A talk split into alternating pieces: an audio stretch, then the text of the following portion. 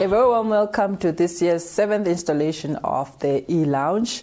Today, we are very honored to be joined by Siphiwe Moyo, a seasoned HR practitioner, organizational behavior specialist, and author, as we discuss his two books, Your Next Move and Stagnation Must Fall. Hashtag. Siphiwe Moyo is a sought after, highly uh, rated international keynote speaker, facilitator, and CEO of Paradigm People Solutions. He is an adjunct faculty member at the Gordon Institute of Business Science, Wits University Business School, Henley Business School, and the Johannesburg Business School. He's the recipient of South Africa's Speaker Hall of Fame and the Motivational Speaker of the Year for 2021. In his book, Your Next Move, Siphiwe provides readers with career strategies to survive and thrive during and after or beyond COVID 19.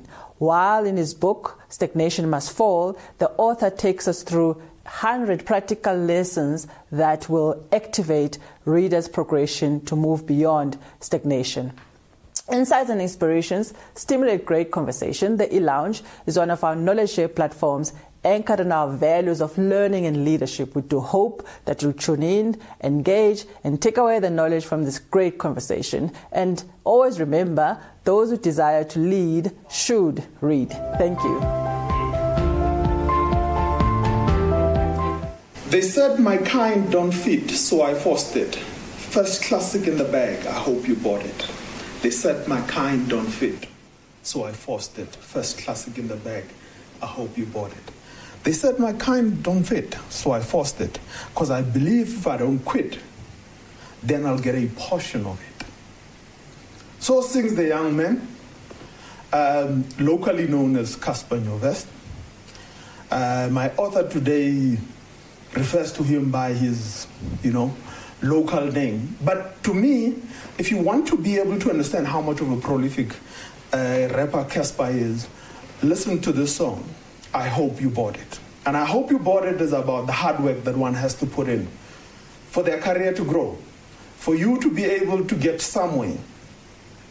But my author today said, and my guest today said, no, man, I can actually distill this into a magic potion that could be sold. And he's done exactly that. How does one navigate his career? How, how, does one put in the extra layers, the work that has to be put in into what must happen for your career to grow? But beyond that, how do you do two things? How do you create your next move? And how do you stop stagnation? The two books we are reviewing today, and my author, Siphiwe Moyo. Welcome, sir. Thank you very much, Tepo. That's such a great introduction. I love that song, by the way. Love it, love it. I would, I would have thought you, it would be one of your, your, your songs that you, you really enjoy. Absolutely. I love it. Welcome, sir, and let's get right into it. Sure. So, the first thing that most people worry about and they ask themselves is who is Siphiwe Moyo? Thank you very much. So Siphiwe Moyo is, um, I nearly said young man. I really feel young, but uh, relatively young young, at heart. born, born in Mofolo South, Soweto. Uh, grew up in Orange Farm, the in the south of Johannesburg. Really a young man from the township, but who is really, really passionate about progress. I study success. I study progress. I study careers. And so for me, every little conversation I'm having, or if I'm watching a Cassper Nyovest song and when he releases which song, I'm studying his moves. So I love studying people's moves. I love studying people's careers. But yeah, I'm a Soweto born guy, grew up in Orange Farm, proper Kasi guy, um, who've had the privilege of going to university and speaking in, in, in many stages. But at the core, I'm really, really a Kasi guy. You also have a, a, a thing for quotes. Yes. Um, which we share as what do they call it? As everybody will tell you, the no good speech ends without a quote. Yes. Um, but here's where I go and okay. First and foremost, let's go back to grew up in Soweto. Yes. How do you end up in Orange Farm? So, um, Soweto and Orange Farm have, has a, have a very interesting link. So, when I'm growing up in Mofolo South, and and there's this township, uh, little township or informal settlement just next to Mofolo South in Mofolo village. I think it was called I can't even remember, but it was a really squatter camp where people were moved mm. from that full of, it was Mshengoville, okay. where people were moved from Mshengoville to Orange Farm as Orange Farm was starting.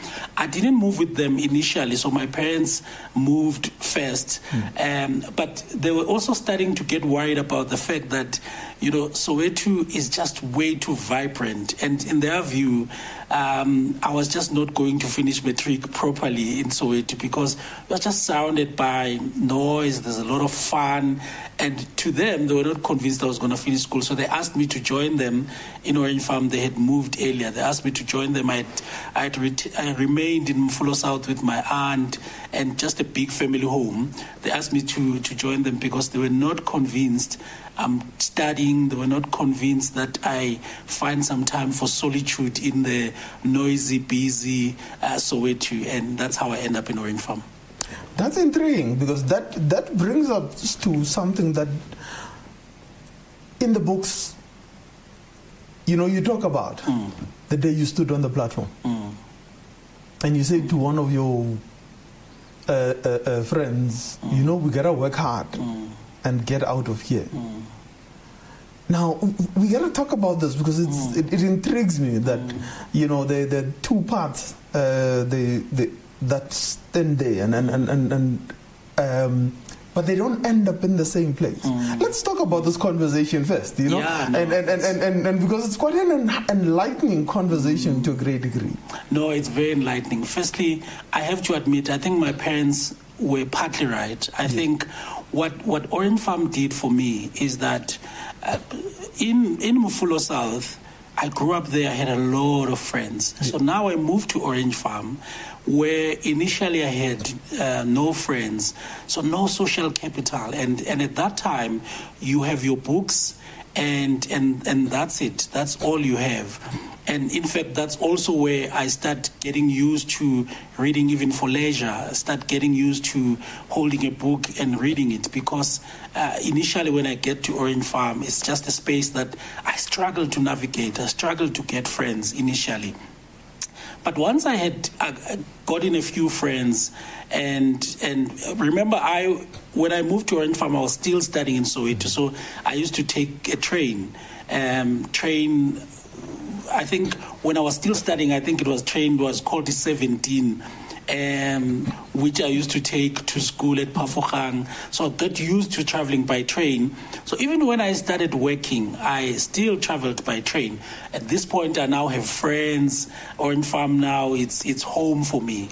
So this particular incident that you're talking about, a friend of mine it's half past four in the morning. We are standing at a train station waiting for the train. At that time, we're taking train number 9003. It comes at half past four in the morning. And at that point, we have a conversation about the fact that, look, this is an informal settlement. Surely we also want to get out of here. We want to buy houses and cars like other people. So we agree amongst each other that that needs to happen. And and and that's a great conversation. But eventually, 15 years later or so, I visit Orange Farm because I had left, and my friend, unfortunately, is still traveling in that same train. 9003 and I asking my friend what happened to our dream. Mm. We're supposed to work hard and get out of this place. And my friend says to me, You know what, Spicho, um, it's the system. The system has marginalized us and entrapped us. And eventually, I, I got permission to talk about this with my friend because eventually we spoke and I managed to help him and so on. But when you study that, you realize that, you know, we can be in the same environment with somebody, and depending on the moves that you make, uh, someone can really make inroads into their career and, and another person won't. So that's why it's very important to be intentional about our careers. It's very important to have a what we call an internal locus of control and say, you know what, there's a lot of things that are, might be against me. The environment might be tough, but at, at some point, you gotta look yourself in the mirror and say, regardless of the circumstances that I'm in, I'm going to push hard to to achieve my goals. And so so that is the conversation. One of the catalysts really that really changed my life is always remembering that conversation. And even when I'm in certain situations now, I always remember that I have agency.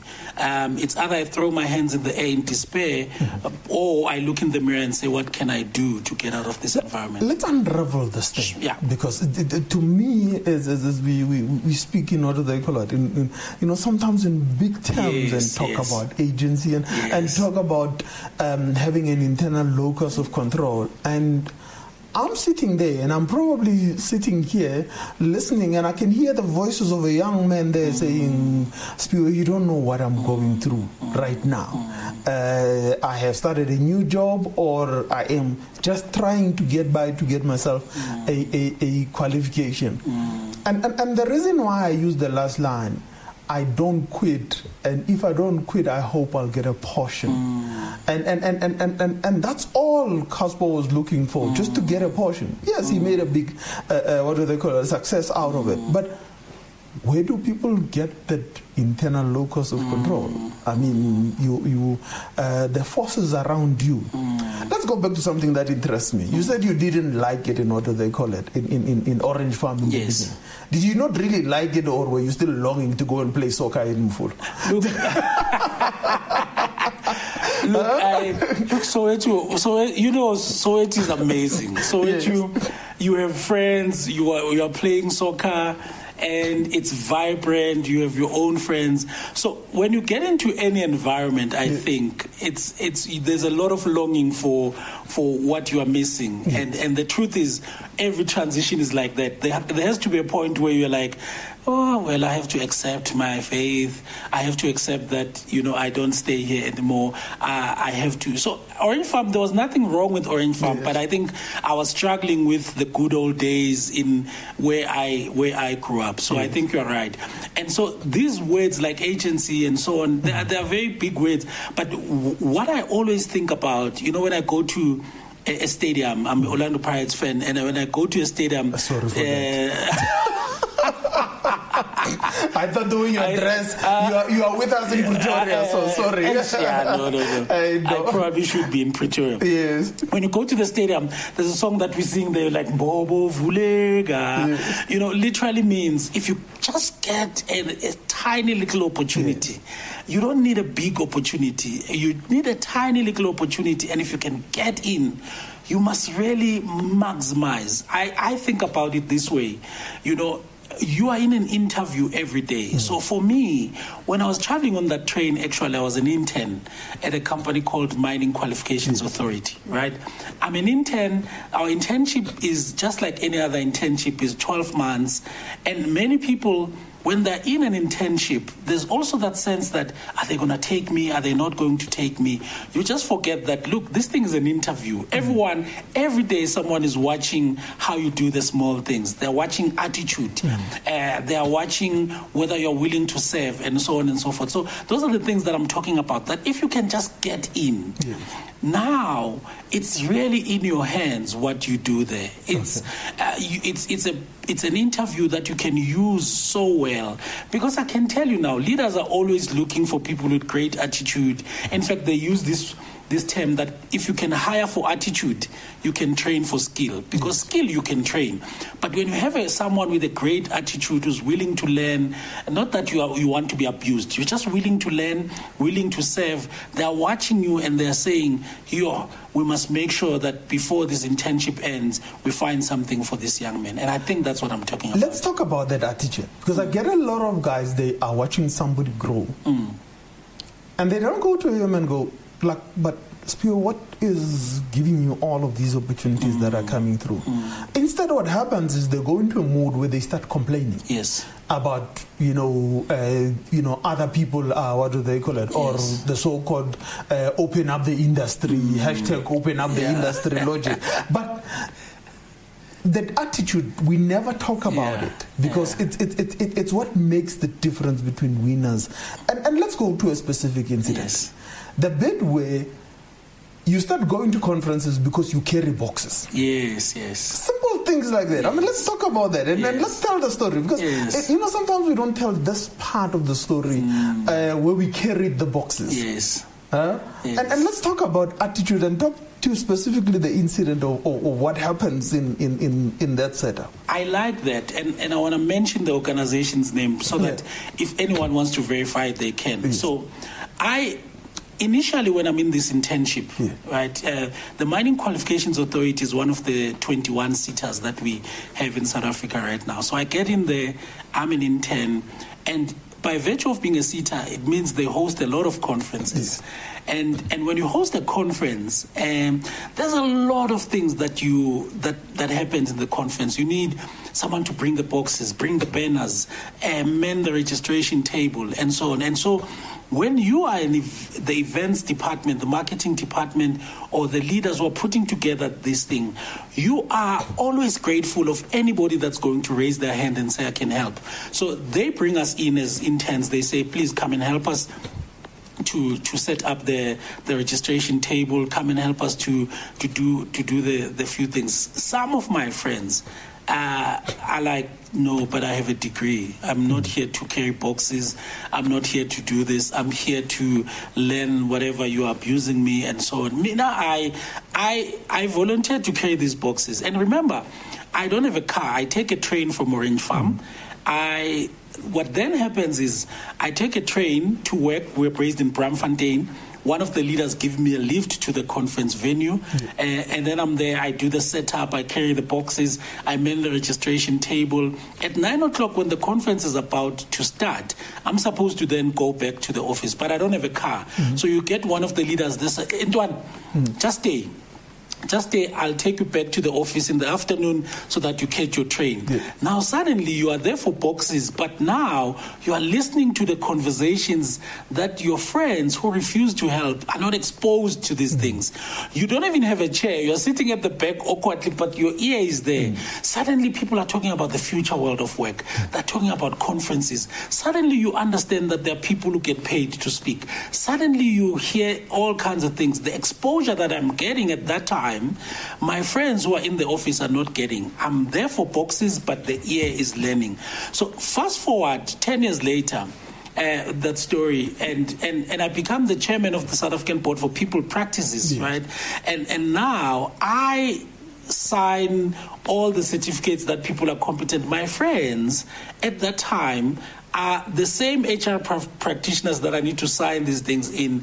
They forgot that the, one of the reason I became the the youngest chairman of the SABPP mm-hmm. is not because I was too clever, it's because I was exposed to things that they were not exposed while I'm carrying the boxes. So sometimes there's this idea that when people ask you to help, they're taking advantage of you but you have to understand being in those environments gives you the exposure you learn things that you cannot even learn in the office so we must come down and help But let's go back to issues, and we have to be comfortable with Sure. it because the, the, we can't just say no, but I'm not being abused and all of that. Because remember, we have a country that has a history, Absolutely. and we cannot write it off. Absolutely. the history that sits there, and and, and the, the challenge is that everybody mistrusts an employer, mm. and and it's probably a, a, a, something that you don't get taught. But hearing your parents at home yapping away about how employers are abusing their employees and all of that probably gets ingrained into us. You can't blame people. I mean, and and, and, and, and, and, and but you go even further. I mean, then at a point where you getting you join the association of public speakers and all of that, you, I mean, you end up with another chairmanship not because of anything else, but purely because w- what did you do there? Same thing. So I come with the same operandi. Um, I'm in corporate at the time, but I've now discovered I've discovered that there's this thing called speaking. I joined the Professional Speakers Association of Southern Africa, and at that, at that point, when you go to these meetings and conferences of the PSA, same thing is happening, right? Because obviously you, people are hosting the conference there's a lot of things to do mm. uh, but i still have that same mindset that i've seen this thing i've seen the exposure that it gives me i'm going to get there they are struggling with the registration table no one is manning the registration table so i raise my hand hey guys can i just man that registration table I will help people register and so on. Uh, they don't know who I am. They don't know who this guy is. But, you know, things must happen. So yes. that's fine. That's fine. Do that. And then I do this um, for for I think something like three years, men the registration table, and at that time the association doesn't have full time staff, mm. so any help is welcome. So you start saying now, okay, I'll print the name tags as well. I have a printer, I'll print the name tags. I bring the name tags. Suddenly everybody knows you. Mm. You are in this association for about two years to three years. Mm. Uh, other people who've joined the same time as you don't even know who you are, uh, but the seasoned speakers now know you because every time they come in, there's this friendly face who's welcoming them. One day we're having a meeting. We are going to be um, electing the president of the Gauteng chapter yeah. at the PSA. And then someone who's quite seasoned in the association, one of the original founders actually, nominates me and say, uh, for the presidents, I'd like to nominate Siphiwe. He's been serving here for three years, and and we've all seen him. I want him to be the president of the Gauteng. Suddenly, you get a unanimous vote. Everybody's like, "Yeah, man, this guy can be our president." And, and, I get elected simply just because of serving, and and and and I think you know, all, as much as we need to be cognizant of other things mm. and, and all of that, you have to understand that that people need help. When you're running an association, when you're running a business, you're always looking for assistance. You you're not doing it at that time because you're positioning yourself, mm. but the impact on our careers is amazing. You're just helping, but because people want end up trusting you, mm. you are given a responsibility to do this. So this is an important issue because the, the, the, and, and, and, and it also talks about what one can do, you know, and could have done mm. during COVID and post COVID, and mm. which is, you know, a lot of the stuff that you raise in, in, in your next move. Mm. In and around this, raising your hand. Mm. And, and, and, and you keep on repeating it. Like the mm. number of time I've, what do they call it? I've, I've mm. gone through the books and, and you keep on saying, raise your hand Mm. And, and, and I, I can almost hear a youngster there saying, I've been raising my hand for a very long time. I am not. Let, us demystify yeah. this raising your hand yeah. because it's not just that I'll do it. It's yeah. it's you being able to say, well, here's a few solutions on, on what can be done. Absolutely, and it's a core theme. This idea, and it's so funny. I was hosting my own conference last week, and so I'm hosting a conference in, in Soweto. I've brought in my friends, I've brought in some corporate guys. It's a big conference that I'm just trying to help other people to, to get another chance in life, right? And I arrived there. You know, when you're hosting a conference now, uh, there's a lot of moving parts, you know, and suddenly uh, people use the same strategy against me. I, I when I arrive yeah. at the conference, I've been advertising two hours before. These two young people that I do know, yeah. they they come there to me and they say. Um, sorry, uh, I, can we have the same T-shirts that you are having? We're here to help you. I'm like, well, sorry, what do you mean? No, no, no, no. There's a lot of things that we must do here. That we're here to help you, and and and because obviously I have all kinds of moving parts. I grab T-shirts, I give them. Suddenly, these guys are doing exactly what I was doing in those days yes. um, that I was doing. They are raising my hands. Why? When I'm hosting, just the same way that the other guys were stressed. I'm stressed. I have a whole lot of things. Anyone who says I can help, mm. I will never forget. Right? I'm busy with proposals right now to do some of the work, and I'm thinking about them. That I saw the attitude of that guy. I saw how that guy after the conference was helping me um, doing this, and I want to work with them. I'm literally now I there's a there's a sense of reciprocity now that I'm thinking about. I have to find this guy some. There's no reason why this guy should be unemployed. Yeah. I'm trying to find so. So it's a it's a constant theme that that many of the people that we even want mentorship from, yes They are extremely busy. Um, they're extremely busy. They try to mentor us. But most of the time, when these people are having such events, you come there, you just help. Um, suddenly, you've opened the door for them to help. So it's a really key theme. I've seen it work. Uh, some of the people that I am mentoring right now also came to me with that same strategy, and we're doing business together. So it really, really works. You have to raise your hand a lot of people are saying this doesn't work, and I'll tell you why they say this doesn't work. And, and, and people always want to volunteer up. Yes, yes, yes. And we have to talk about that mm. because mm. everybody volunteers up. Yes. If, if, if, if, it's everybody doesn't volunteer where they are yeah. or even volunteer down. Mm. They volunteer up. It's like, mm. okay, a team needs to be led, and now I, I volunteer. and, and, and, let's talk about the groundwork that has to be done yeah. in and around this. And then, you know, you talk a lot about that, yeah. about the fact that it's not just about using, well, I can lead. It's, mm. it's, a, it's, what you put into it. Yeah, yeah. and and it's it's what you put into it. And and one of the things I've learned is that you know, uh, first of all, never underestimate peer to peer type of coaching and mentoring. It really, really works. Uh, I've I've been peer- mentored and coached by my friends, and and and I argue that for me, if the only time you are excited about something is when you are the one leading. I, I, question your heart a lot. You know, there has to be a point where you are helping in, you know, things that. Uh, might not look even glamorous. Mm. You you are not seen on that stage. You know, you are nobody knows who you are. You are just volunteering because you are volunteering. And I think for me, remember, some of sometimes we want to access certain networks, mm. right? We want and people says ah people they don't open mm. the doors to their networks um, you don't want us to, to, to meet your networks mm. and so on and and what you what you have to understand is that the easiest way uh, that many people are going to trust you with certain environments is just seeing you do some work, just seeing you help, just seeing you do whatever you are doing there, not intentionally because you're trying to access networks. So for me, uh, self promotion is important, but I think the biggest thing that can promote one is just the heart to serve. Mm-hmm. And I think we don't talk a lot about the heart to serve. We don't talk a lot about just servant leadership. Yeah. We don't talk a lot about, I just want to help you.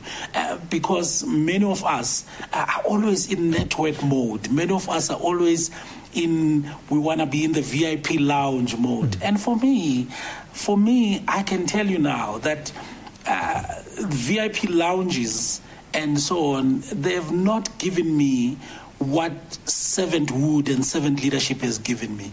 Some of the reasons I can be able to call certain people is not because I met them through a friend who met them. Mm-hmm. I was just that guy serving.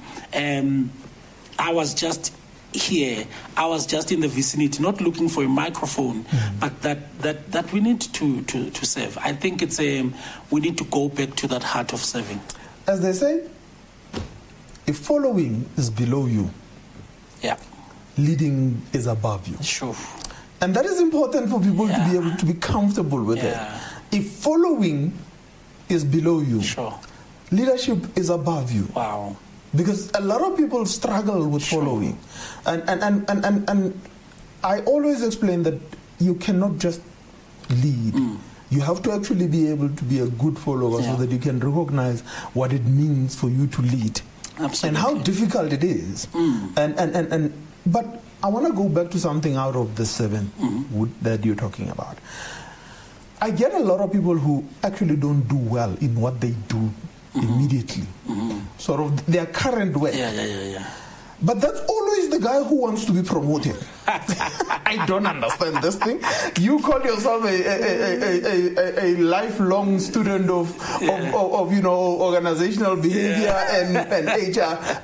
Educate me about those things, I, I don't get it, and I've been in leadership for a very long time. Yeah. yeah. I, look, I, I think everybody wants career progression.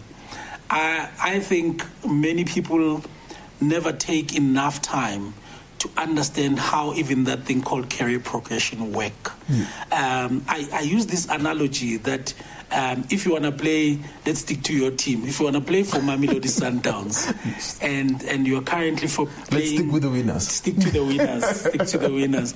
Um, if you want to play for Sundowns, and let's say at the moment you are playing for Baroka, and and but you start thinking that Baroka is beneath you. You start thinking they don't deserve me. I'm way too good for Baroka. Okay, that's fine.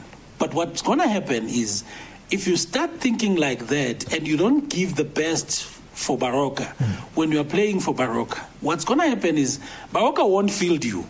Um, you won't get into the field. And if you're not getting into the field, uh, Sundowns will not see you with your greatness.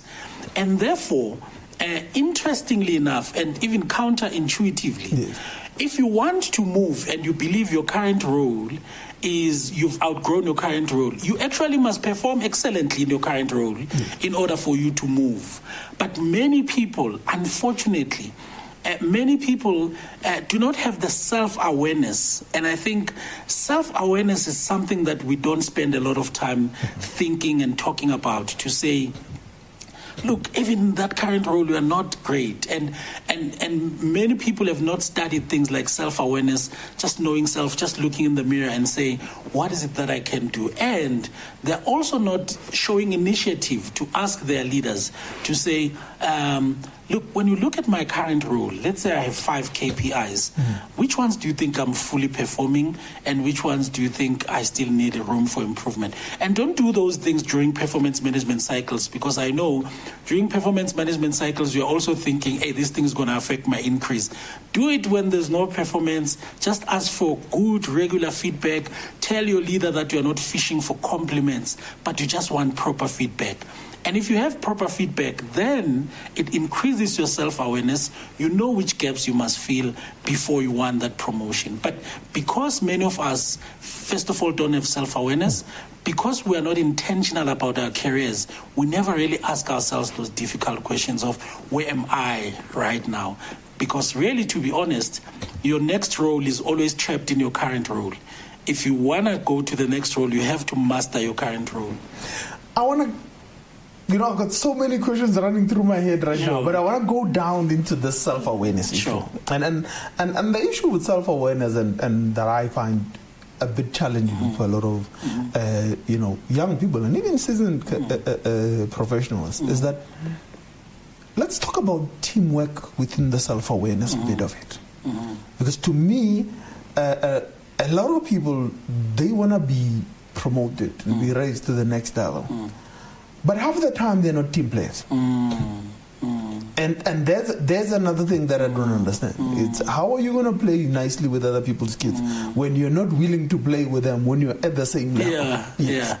yeah. Look, look, I, I think one of the things that I don't know where this thing came from Yeah. is when people underestimate what they call soft skills. And for me, there's nothing soft about soft Yes. about these skills.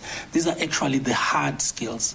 Um, things like self-awareness, things like emotional intelligence, uh, things like how to play nicely with other kids. It's things that people frown upon.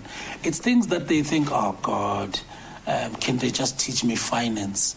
But when you start studying, um, particularly when you want to leave, move into leadership and so on, you start realizing it's the emotional intelligence piece, it's the self-awareness piece that then shows you that that if you want to move and progress, how you work with other people is the most critical role. Uh, do you make me shine or or don't you make? Do you help? Do you help me? All those things are so critical. But I think most of the times people look down on those skills and those are the skills that we actually need uh, because when you move into leadership you start realizing that your technical competencies are still needed but the ability to work with people and the ability to inspire people the ability to understand the strengths of another individual and and try and position them according to those strengths. Those are the things that matter a lot in leadership. So sometimes we say no one is promoting us, but maybe our leaders are looking at the way we're working, we're, are looking at the way I'm undermining people already, and they're thinking, yo, if this guy got into leadership, that department would fall. So we need to study things like leadership. We need to study things like self awareness. We need to invest time on emotional intelligence. We need to invest time on team dynamics. We need to understand conflict. We need to understand working with other people. Those are the things that matter the, the more you grow in your leadership journey. While we're building on that, and you said something that sort of, you know, brings me uh, uh, to an issue that is important to me.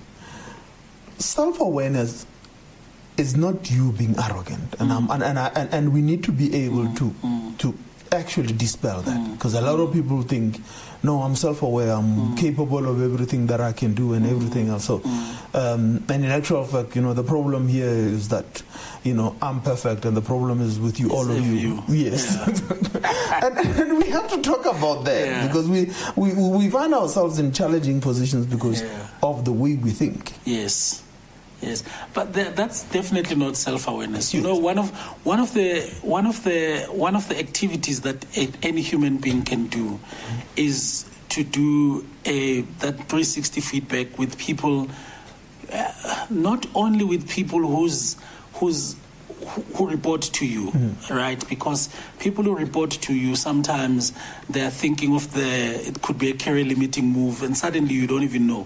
One of the things that you have to do is to find people.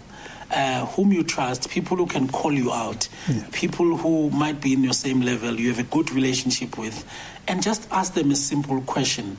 Uh, when you look at my leadership journey, when you look at, at the way I, I operate, what is it that you think I should stop, start, or continue? Yeah. Uh, when you look at the way I come across, do you think there's one or two things that you think I should stop? Do you think there's one or two things that you should think how ah, you're doing well, they continue? Or do you think there's a few things that I need to start? Uh, and, and that is what's going to help you to actually become self aware. Because I find actually that the, the greatest of leaders are are so generous. You know, they make you feel that you are talented as well. You know, once w- when you're sitting among um, great leaders, it's amazing that great leaders make you feel that I'm good, I'm doing well. But the people who are telling us that I'm the man, I'm the woman, everybody else is not doing well, ah, maybe you don't have as much self awareness like you do, and you do need a few people around you, uh, personal board of advisors that you can mm-hmm. just ask them good questions and people whose career progress is not dependent on you. Because if you're going to ask us, every one of us is in our team, will tell you how good you are, but you need to ask colleagues. You need to belong to some kind of a mastermind group where uh, you can help each other. I, I, I, like that idea, and and, and, and, and, and I think we, we, we have to build on it, and, and in the sense of, you know, you talk about how to find a mentor, or a coach, mm. Mm. And, and, and, and the things that you mustn't you must not do. Like mm. it's, it's, it's quite an interesting bit. I mm. think I, I also found it very intriguing. Don't don't call and go and shoot the breeze. Mm. Mm. Go with a proper question. Mm. But what are these questions and what are the likely types of questions that somebody can go to a mentor or somebody who they want to mentor them and say, can you help me out with this? Yeah. yeah. In my experience, um, yeah. mentors mentors are actually the ones who choose mentees, not the other way around. Yes. Even if, as a me- pro- potential me- mentee, you are going to approach, it's yeah. the mentor who will say, "Yeah, that one I can, I can go." And there's a few things that you need to do, in my view, to be able yeah. to to attract the attention of a potential mentor. First of all, um, you should have been seen to have started something. So you should be uh, mentors like people who are doers as well. Yes. You know, they they, they want to see themselves in you somehow. They're like, ah, maybe that's a younger version of me. I remember this. I remember when I was hustling. I remember when I was trying, and and therefore. Uh, if if you have started positioning yourself, you are also growing. They tend to attract to be attracted to you a little bit more. But the other thing that just puzzles me is I think we have we've started having this culture of ambush that that wherever you see them, it's an opportunity. You must use every opportunity. And now someone is going to a meeting, you're ambushing them, giving your entire uh, five minutes elevator pitch. Mm. And, and, and I think, you know, for me, that idea is more annoying than it is showing initiative. There's a difference between showing initiative and, and just not respecting somebody else's space. And for me, if you really want to approach a mentor, um, and, and if it's someone that you don't have access to that maybe you're connected to on LinkedIn, you should be able to say, uh, Tsepo, I would love you to mentor me. This is the reason. This is what I know about you already. This is what I've done in my part, and this is what I have, what I need help with. Uh, in any way possible, whether it's one-on-one mentorship or whatever, I think that would help. I think that that decency and respect for me, I think we're losing it because people are like, we're hustling, we must hustle, yes, show initiative way, but uh, I don't think it's right to be uh, to to get to a point where you can annoy people just because when you want to be mentors. And many people, I think, are misunderstanding that. Uh, just that courtesy, respect, show them why. Uh, what is it in them that you want to learn? I think people will be more open to that. Intriguing. I'm at an energy and power conference, and I had just come off the stage and mm. um, actually was waiting for somebody who wanted to have a meeting with me. Mm. This young man walks up to me and he completely asked me a completely different question about leadership. Mm. And he says to me, so he just gives me a bit of background about him. He runs his own business and this and that and everything else. And he says, what are the two things that you think are important in leadership? We proceeded to have a probably a 10 minutes conversation. Wow. Just standing around while I was waiting for the person I was meeting with. Mm. Just purely because it just intrigued me. Mm. I mean, hmm. you hear me speaking about energy, engineering mm. related things, but hmm. um, for you, you were seeing leadership rather than you were seeing anything else. And it, it, to me, I was willing to give him my time because it was just one of those things. It wasn't like, yeah, no, I want to come and do business with you. And that I find awkward. Yeah. Um, yeah. And, and, and, and for me, it is important that you, you, you, you find tact. Continuing with all of that, mm-hmm. I want to address something that is important, and I think you, you, you, you bring it up. I think you're the only person who's ever, ever written a 4x4 matrix uh, in Kasi language. and I think it should be adopted for Harvard and. and yes. Now, there's what I call the McDonald's life, you know, the, the, or, or, probably not not mention brands, but the takeaway or the drive-through career logic. Yes, yes. This rushing around. Mm. Mm. And we gotta talk about that because mm. there's there's the bit where people, you know, they have a high earner, mm. but they have very low long-term longevity in what they do. Mm. And there are some people who, you know, they have long-term longevity, but they're not earning, you know, mm. and, and, and, and, you know, they are just surviving and they're picking up the crumbs and, as you call it in Zulu, and, and, um, and then there's Abus Kapeni. Mm, mm. Now everybody wants to be Abus Kapeni. Yeah. Um, but there is a process to getting there. Sure. I mean, for you to get out of, you know, as you mm. call it, in mm. the one part of the 4x4 matrix, mm. and then to get into the area where you now are, and you don't go across. A lot of people don't understand that. You gotta go through one of the two places. Either people see you as Umlilo Amapepa, you know, it's just quick success and yes. it's not going anywhere. Yes. And then to, to, pivot to the other side, you then will have to go across. Mm. Or you're picking up the crumbs and then now you work hard enough to go up. Yes. But let's talk about that a bit, you know. First explain the, what they call the 4 matrix that you build with pure Kasi language. With pure Kasi language, absolutely absolutely.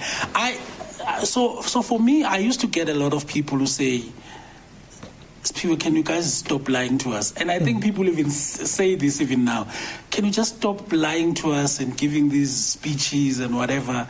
The truth is all we need in this life is connections. Yes. Give us your connections, finish and clear, stop with the halabaloo. And and I think there is some merit to that. But what many people don't understand, and so when I built this uh, four matrix, for me, career success is about a balance of two things. So, uh, social capital on the one side, okay. which is is networks. We all need good mm. relationships, but on the other side is skill and effort. Yes. So, the ability to just have the skills, acquire skills, and just work hard. Mm. And and so when I have these quadrants, uh, if you if you imagine a quadrant with four boxes. You have this social capital or relationships on the one hand, you have skills and effort. When you are on this left, that means you have low uh, relationships, you don't have much mm relationships, but also your skills and effort are non existent. You are lazy, mm you also don't have the skills. I call that quadrant which means you're probably not going to have much career success. You know, all, all, that matters to you is life. That's the direct translation, mm-hmm. because you don't have the relationship, but you also don't have the effort. Mm-hmm. And and but if you have relationships which is you have high relationships which is good but you still don't have skills and effort these are the people who have good connections you have good relationships but still you don't have a skill. We call that one umlilo paper. So you're going to have success quickly, yes. but your success is really dependent on this one person in the organization whom you might have a relationship with, um, sustaining that relationship. When that person die, uh, when that person leaves the organization or whatever, um, suddenly you, you, are, you, you can't sustain whatever you have. Mm. And I argue that even if even when you do have relationships you still need skill and effort to sustain maybe that relationship has helped open that door someone is giving you a chance but once you are in that door you need skills and effort to even sustain mm. and and many people underestimate this type that you know even if i'm an executive or I'm a manager in corporate um, and i go source service providers mm. um, a lot a lot is hinging on that. So there's a, my reputation is at stake as well. So we need to make sure that those people have skills and effort. That's the one that's the one. The the third quadrant which is somewhere here on the right is okay, maybe this peop- this person does have skills and they do work hard, but unfortunately they don't have much relationships. Yeah, and and in that in that in that quadrant, you are going to have um, you know uh, what I call vutuluga, which means you're going to get the crumbs. Yeah. Yes, you will have work, but you have to work hard. You're going to burn out because the more you're you, just getting you're by. just getting by. You're yeah. always surviving. So you still need to but that's a better one. You yeah. have skills, you have effort, you are not lazy. All that needs to happen is that to get into the right rooms and someone needs to open the door. And I find that many people would be more willing to open a door for someone like that yes. Then you start building relationships. The quadrant that we all want to be in, the escapewe nemhlabeni, yes. uh, where high degrees of success because you have relationships, but you also have skill. Uh, it takes time to get there. It takes time to first of all, to get there, you need to build genuine, genuine relationships. Yeah. One of these, the microwave culture is that nobody's interested in building genuine relationships anymore. Um, it's about look at the young man you were talking about. Yeah. That young man wants to talk leadership. Mm. He's asking you about leadership. That's all he wants yeah. at that point in time. Um, he's not asking you we must do business now. Can we just sometimes just have good quality relationships, conversations, and we build trust. People know you, and not these. Um, relationships where uh, you can tell that there's nothing genuine there. You can tell that even when you're talking, this person is like, "Give me your business card, dude. Stop this." And I think that that's not sustainable. Mm. I think we want to make sure we build genuine relationships on one hand, but we also want to make sure that we must build skills. Mm. We must make sure that we continuously be building skills. One of the things that you don't want if you're an entrepreneur uh, is you know, not improving your skills because then then your client outgrow you because because you are not growing the clients are growing. If we are sitting here uh, Tsepo reads a lot i know for a fact. You are reading and and i'm supposed to be helping you and then do you like ah but this guy this guy is not growing. So there's something that's not going yes. that's something that's not going to work. Build skills and effort build relationship then suddenly you're going to have sustainable uh, success you know, one of the things I find quite strange, and maybe going back to the issue of relational capital. Mm, mm. What is it that makes us not to be able to build proper relational capital? Mm. is it this need to pivot to, you know, Skapeni nine, Yeah. therefore, what what makes that? And and, and, and and probably we need to explore that a little bit because I find it has to be the most perennial thing that has stopped a lot of people from making it anyway. Yeah, that's true. I think I think there's a variety of things. One of them is um, I think there's a lot of this consumerism. There's a lot of this. Uh, I call it the Grootman culture. it's it's. Um, What is the roadman culture? it's about you know the word Grootman uh, in, in in Afrikaans just means an elder brother, but now it has new connotations. It Okay. means the most successful one in the room, where everybody must now uh, bow before you, and so there, there, there's a lot of uh, things where people are like, yo, I've got to be that Grootman now. Hmm. There's a there's there's this sense that you know I I must be successful and I must be seen to be successful and and and I must have people around me who are going to also just you know hover around me and show and I think that's not right and so what happens is uh, many people in this quest to succeed now Yes. um, they can't even see a good relationship uh, because I must succeed now, and and many people see someone who's an executive. They look at you like the COO. Um, nobody asks you about the things that here? you've had to done, to things that you've had to do. Nobody asks you about your journey. Nobody asks you what are some of the things that you have to invest. And there are there's this agency to succeed now, which I really don't understand. It's it's one of the things where we must go back to the basics. There is no rush. You must be able to build a solid ground. Um, and when you've built a solid ground, and, and let's have friends. That's why I, I sometimes say to people, um, people are like, ah, man, you know, and you are connected and whatever. I'm like, I'm not sure about this connected thing. I just have friends. I really have proper friends that we sit and we talk and we have fun. And some of them in these conversations, there's no eh, manji proposal. There is nothing. We are just sitting, uh, having fun. And what then happens is, if I'm thinking of an opportunity, um, I I know what someone does. I know what you might end up, you know referring that person to someone, but not because the gist of our friendship was referrals and whatever, but because I know you do the work anyway. So I think we just need to go back to and to have friends. We probably we need to stop calling connections and network and just build friendships. One of the most powerful things that I've seen is that you have friends, and we are growing together, and suddenly someone sees me with you, uh, we've been friends for 20 years, growing together, and they're like, ah, man, can you just give me a Tsepo's number? I'm like, what do you mean? Why? Uh, can we establish good friendships? Can we chill with people? We are not trying to block certain things, but there has to be a bit of a decorum as well. I can't just give you someone's number like that because I also don't use their number in that way. Hmm. If I'm chilling with somebody on a weekend, we're talking books, we're talking this, can we just have those kinds of friendships? But I think we're in a hurry. You know, a friend of mine once said, and, and it was one of the most profound statements, and we were having the same conversation. Hmm. He said, you know, the problem with um, the connection, you know, the, the extension cable when it's on that wall and it's plugged in, Yes. even when that plug is off, it's still a connection. Be careful of having connections Wow. because the power might not be running through the connection. Yes, yes. He says, rather build networks. Yes. He says, when the grid falls on Yeah. the one bit, Yeah. we raise it up. Well, now, the, Yeah. now lately with load shedding, that, that analogy doesn't work very well. But, but uh, to me, I, I found like that, to be very profound. I like that. Be careful of connections because even when the plug is off, Yeah.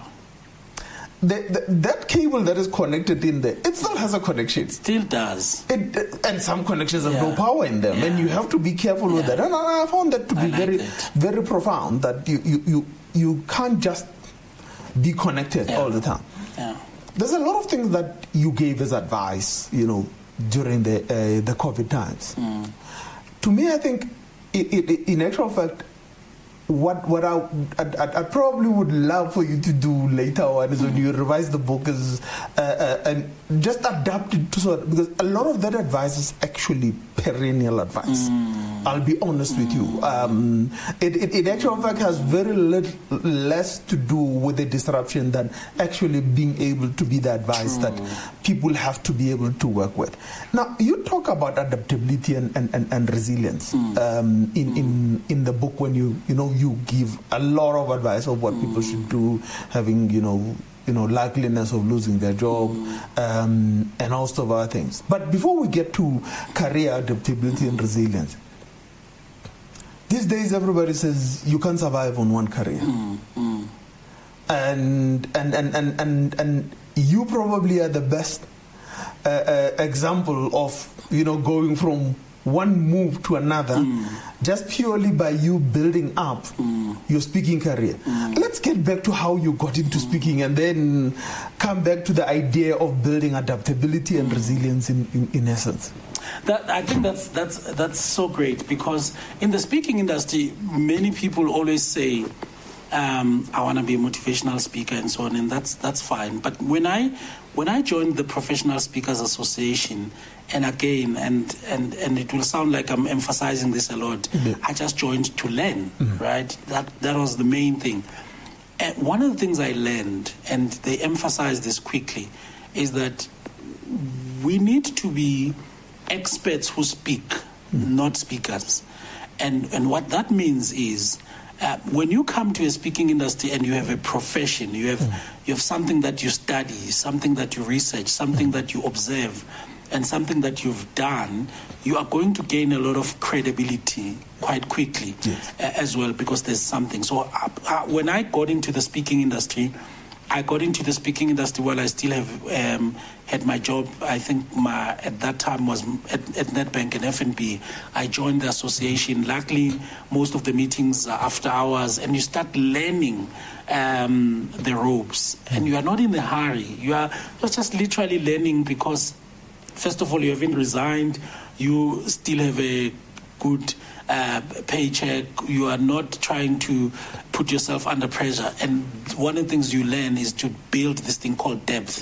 Um, in, in, in, in, in a lot of career conversations, we one of the best advices that I've ever learned is to build what we call a T career. Yes. And, and a T career really is about, so as opposed to an I career. So when you have an I career, that means you have depth in in, in, in one, field, uh-huh. and and that's still important, yes. and that's that's the conversation that you have because there's no T without that part of the T. Yes. So that means there has to be something that you are known for. Yeah. There has to be something where you build depth so that uh, so that when you get to be in a conversation like this, um, where you're expected to converse on something, we can tell if you just googled something, and conversations like this can actually uh, show show that I know you had googled that speech. Yes. So you still need to have depth. It's important to have a profession and go de- deep on it.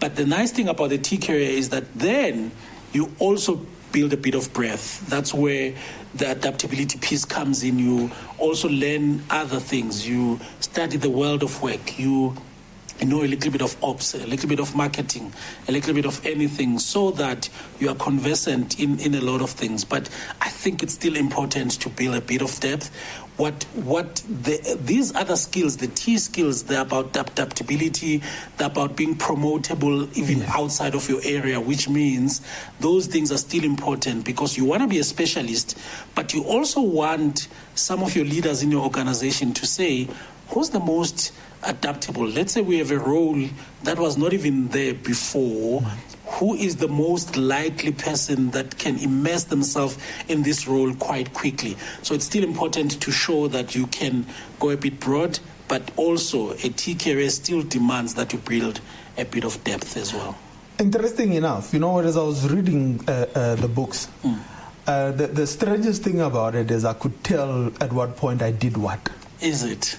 I could literally tell mm. at what point, and I thought, um, the, the, I love the way you write. It's like mm. short, punchy, uh, what do they call it, chapters. Yes. There isn't a need. In actual fact, when I got into the first book, and I thought, this man is playing a hundred chapters.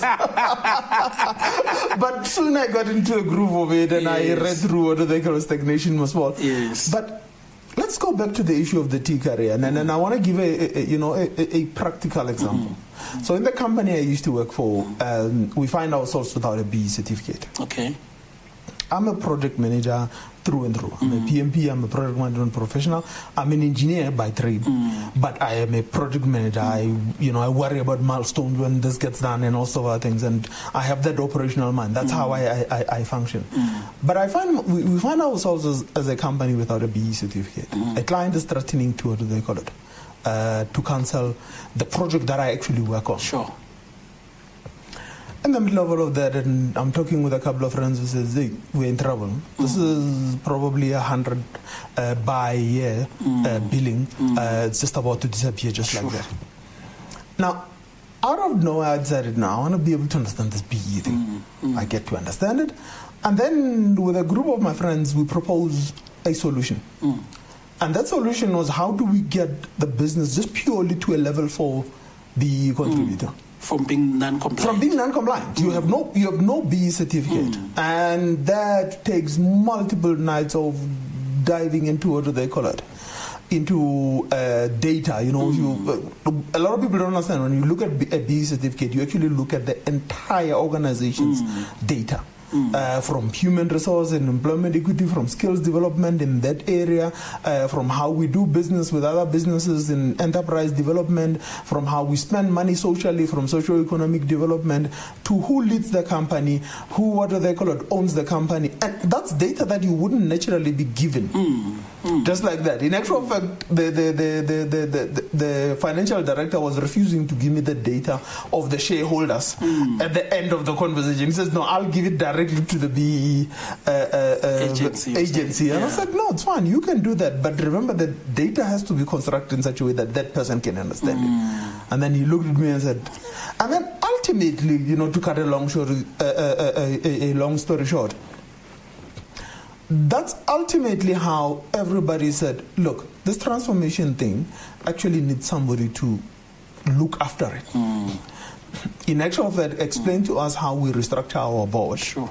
Um, and therefore, how we're going to end up being compliant and going to the next level. Mm. Now, I am busy with restructuring an organization. I'm not even a director in that company mm. at that point in time. Mm. I'm just but one of the very senior people mm. in, in the organization. Sure. And ultimately, that's how one gets to be able to say, okay, we think you should come through into the board and be the person responsible for transformation on the whole entire organization. Sure.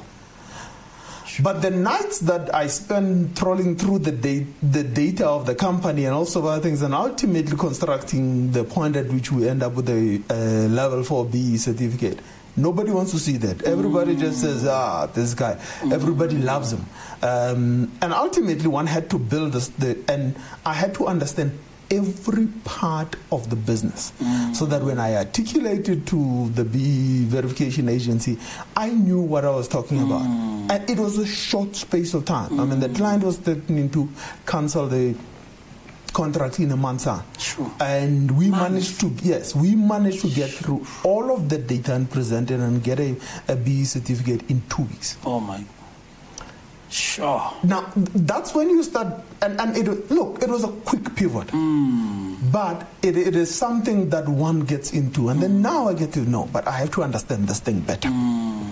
Uh, so that we view it as probably a fluke in our part, mm. but uh, now I need to understand this so that I can build a strategy. Mm. And ultimately, I find myself in a space where I have access to every part of the organization. Sure. Everybody used to refer to me as the deputy CEO mm. because when I said I wanted something, you needed to give it to me because you didn't even know why I needed it.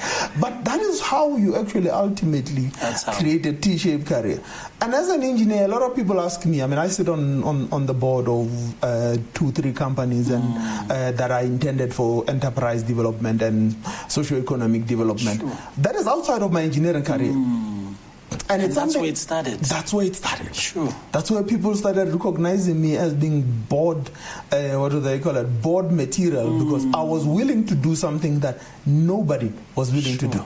Um, but let's continue about the But idea that's of good career Eh? advice. I don't want us to skip it because that is such solid, solid advice. And I'm thinking here, I'm sitting here and thinking, th- th- you pivoted with that with BEE, but how many, how many other things leaders are sitting in the boardroom? There's a new act. Uh, there's POPIA, there's whatever. They're thinking, oh my goodness, who's going to take this? Well, if there's one person willing to say, I'll take that, and then immerse themselves in that thing. Suddenly, you are a specialist, you've created a T career. I love it, love it, love it. Y- You know, talking about that sort of a thing, and, and the issue of raising one's hand. So we're sitting in a meeting and um, we're discussing the issue of how to get, uh, a, you know, a single ticket for the whole of the province. So I know a lot about ticketing, but at that point in time, the leadership goes, "You sound like you know what you're doing. You take it." Yeah. I'll be honest with you. Today, a lot of people that know me and have seen me in a number of conferences actually think I have a technology qualification. Mm. And I actually had to learn on the job mm. from talking too much in the meeting to now ending up with a project at hand. Mm. Now, of lately, you cannot. You know, the issue of data management of what do they call it, of transport at the next level. And, and through that, I had gotten to be able to understand that it is very easy to pivot your career. Mm. It's just that you need to raise your hand. Mm. Mm. And in the middle of that, I have one of the most complex jobs you could ever, ever have. Mm. I mean, even before I became the COO, the job I had before was the senior executive for technical services. Mm. That's still one of the most complex jobs you could hold in the mm. Gauteng. Um, that's a person who actually literally runs the system and manages the system to a great degree. That, that's the agent in the business that does that. And there's a lot of information. And I was willing to take on another part because I realized that part is the part that actually was is going to change my career forever. Mm, mm. And, and, and, and, and, and the, the, the issue I want to come to, and which is important, is that let's talk about lifelong learning. Mm-hmm. Because there's this sense of a lot of people, well, before they get disgruntled and says, well, my career is finished, and you start writing the obituary for the career, as you call it. I, I found that an, an interesting, uh, uh, you've got a way with language. An, an obituary, before you write the obituary of your career, let's talk about before people start writing the obituary Yeah. of their career. No, and, no, and this issue of lifelong learning, because I wanted to get there. Yeah. I, I, I just I just love the conversations. I've loved the entire conversation, but what we've just said in the last few minutes or so, for me, gets into the gist of us thinking about our careers. First of all, each and every one of us must just own your career. You have to start realizing that nobody really can be that interested in your career more than you right? People are st- trying to run businesses here. Um, we're not leaders are not always thinking about you and your careers. And and sometimes the reason you end up doing something it's because there was a need you were there and you tried to solve that need and you pivot into this thing. So we have to learn all the time. And and, and someone who has taught who's teaching at business schools and and who have a bit of a formal education and so on one of the things that i love stressing is the fact that learning is not always formal education. And therefore we in this changing world that we live in you have to obsess about learning. But also you have to understand how easy it is to be a, a, a, a, a perpetual learner these days. It is so easy. So as an example if you're watching this conversation right now you are doing informal learning right? It's just a conversation but you might have picked up something. I watch a lot of these conversations with other people. Um, I'm here now, but I've watched the conversations that you've had with Bonang Mohale, with uh, um, the other people that you've had, Ayabonga Cawe and so on, mm. because that's the part of informal learning. So I want to take a walk, I have data, I'm going to put in a podcast, mm. I'm going to put in the, the e-lounge, I'm going to listen to a TED talk, I'm going to go on LinkedIn Learning. Many people don't know. LinkedIn Learning, mm. I think you pay something like 200 rands a month. That gives you access to a numerous number of courses. You do one hour a day while you're taking a walk, 30 minutes a day. Uh, you start understanding. So, for example, uh, we were talking about the fact that you immersed yourself in BEE. Uh, we have something called MOOCs, right? They're open source universities where you can learn anything about anything. You can take every course about a specific topic, and I'm telling you, in a few months, you can be a specialist in that course. So, so the resolve is that first of all, you need to understand that learning never stops. Secondly, not all learning must be formal. Formal learning is great. Go- going to business schools is great. There's also a bit of building networks there, so it's great. But also there is informal learning. YouTube, there is inform the things that we're doing now, the MOOCs, and all these things. That's where learning is. Learning also needs to be just in time, right?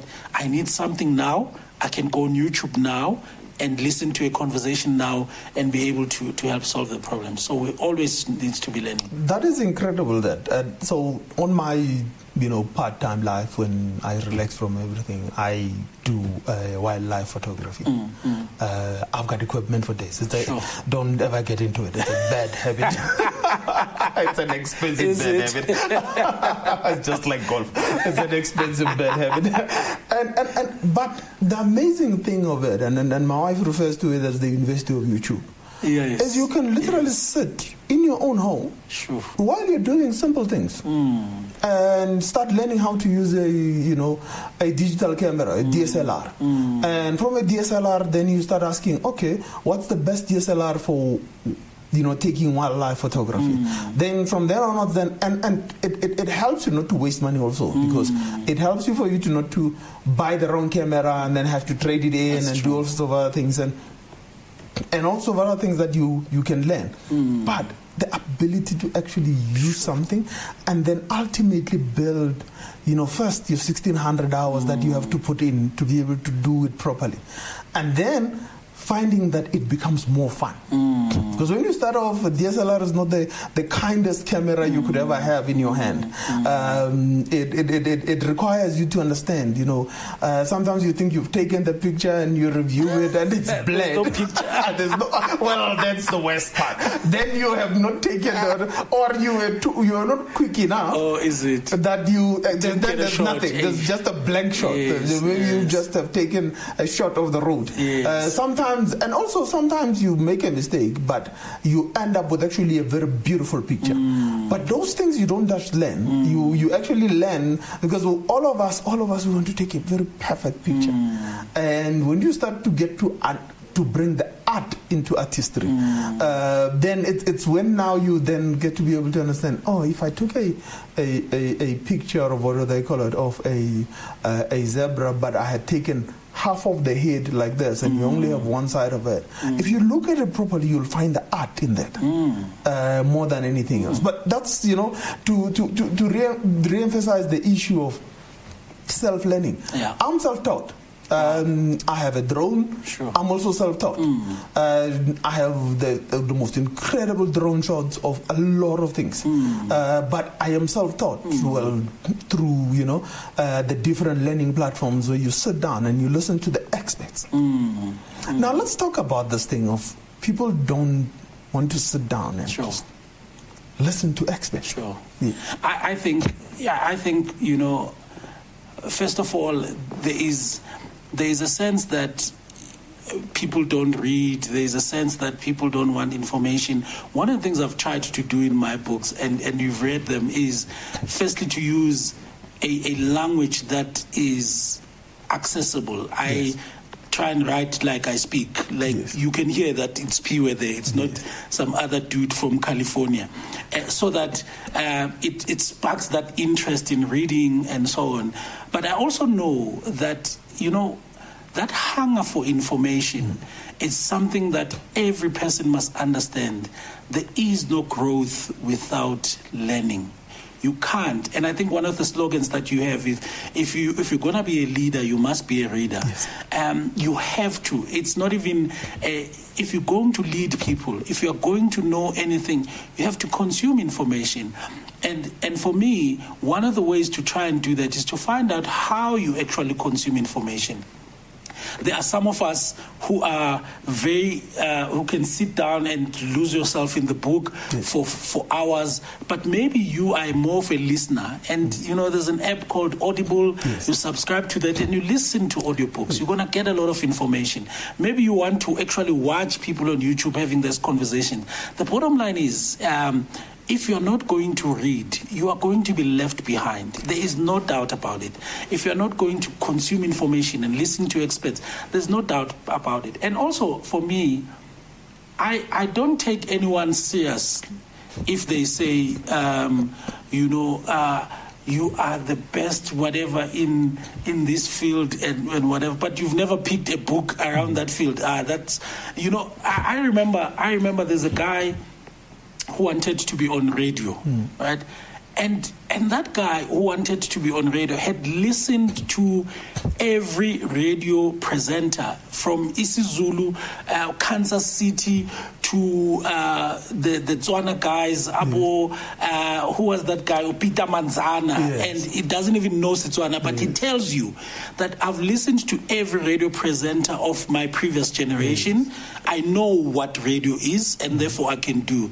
So if for me you say you love radio, but you've never listened to an, another radio person, you've never watched them, you never watched the art, for me I really don't take you seriously. And I think uh, people need to understand, we all need to understand that you have to pay the price. There is there's a price to anything. Um, I, I, when I talk to, to, to someone who I claim is a mentor, and they have nine interviews on YouTube and I've never watched them, I'm lying. They are not my mentor.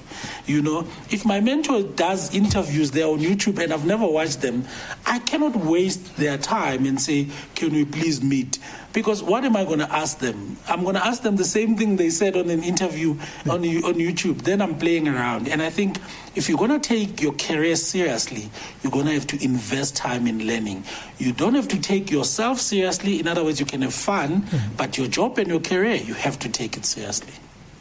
It's amazing that we've got all of these. I mean, you, this is one of the most underutilized Yes. uh, tool you have. Yeah.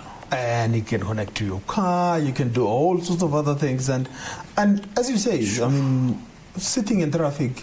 Uh, yesterday, I just decided, well, if I'm going to sit two hours trying to get to something in traffic, I might as well go back to a book that I had just been listening to, and I'm left with a few hours of it. And I sat there, and the book was completed Sure. in the two hours trying to get uh, to something yesterday. Yeah. And, and, and, and that is important because a lot of people don't really actually know that they have so many tools that they can actually Yeah. use to learn because learning on the go is learning on the go. Absolutely. Um, they, they, if you were to sit with Jack Welch's uh, uh, books, um, there's a way he writes and you might not like the language and everything else, but if you're listening to him in the background, there's a lot of learn from Jack Welch.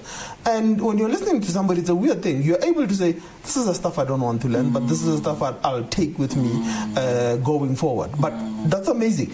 Now, let's talk about how the world of work is changing and coming from you know uh, from SAE, uh, PBP, and, and and everything else, and you know, uh, and, and, and, and and all of that, and then ultimately being a an HR professional.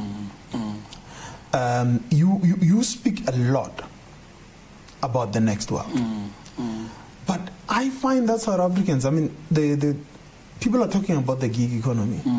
When I lived in England in, in 99 and 2000, I already knew probably five of the people I worked with in my team were actually already on the gig economy. And that is like 22 years back. Sure.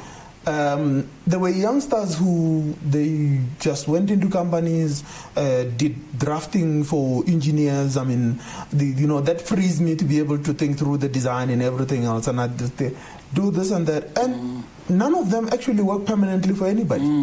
But I find that we as South Africans have not adapted to that. Can we talk a little bit about that world and, and, and, and the advantages of what it brings to a great world where you, you, you're not fixed with a place and you can be able to have the flexibility of what you want to do? Yeah, I, I think the, the, the gig economy or the freelance economy, as other yeah. people put it, that that many years ago, uh, the only freelancers that we knew in South Africa would be artists and DJs and so on. But there's a booming industry of, of, of freelancing, and and and you know the the world has changed so much that if you have a phone and you have a skill you can do work for anybody around the world. Mm. You know, there are, there are platforms where you can sell your skill to anybody around the world. I think the most famous one is Fiverr, but mm. there are many, many others. And, and, and that's why, for me, you have to obsess with having a skill. Yes. It's impossible to be hungry when you have a skill. And, and what a skill helps you with, that even if you do not have, um, as people say, you don't have the networks and whatever. The skill can speak for you, and you can you can make money off your skill. So first of all, build your skill, know uh, and have a skill. But the, the freelance economy is incredible. That someone I was speaking to a friend of mine um, today. She's a South African. She's South African, and today she's in she's in somewhere in France. Mm-hmm and she was saying she wanted to go to France, but she's still doing a bit of work for for her base clients in South Africa. Mm-hmm. But it looks like she might just go to Amsterdam because of the idea that you can have a bit of flexibility, you can have skill. Many people talk about uh, location agnostic career now that you you if, if, if you build skill and you are capable, you can literally work for a company in, in the Wall Street while you are here in South Africa uh, because geography has become obsolete. The idea of geography has become obsolete. You can work for anybody in the in the world. Many of the things that we are doing um, you might find that someone from India is helping you to do something you don't know. So the world of work is changing in the sense that the gig economy is not coming, it is here. Mm-hmm. Uh, many things that are happening in the world of work, even our careers have are moving from ladder based careers into jungle gyms yes. type of career where where many people misunderstand this. Your career growth is not only going to come from a vertical promotion. We we have com- companies that are quite lean, mm-hmm. and and sometimes if if you only focus on the fact that the only way is to go up, you might not get there. Sometimes you must move sideways yes. because you know you know you understand that my growth is in that department there's a lateral move that I can do in that department. I need to get that skill. That's very important. You move uh, and, and understanding that uh, your your your career capital is not going to come from only vertical moves, and you can do work anywhere in the world. And and as and we need to start thinking like.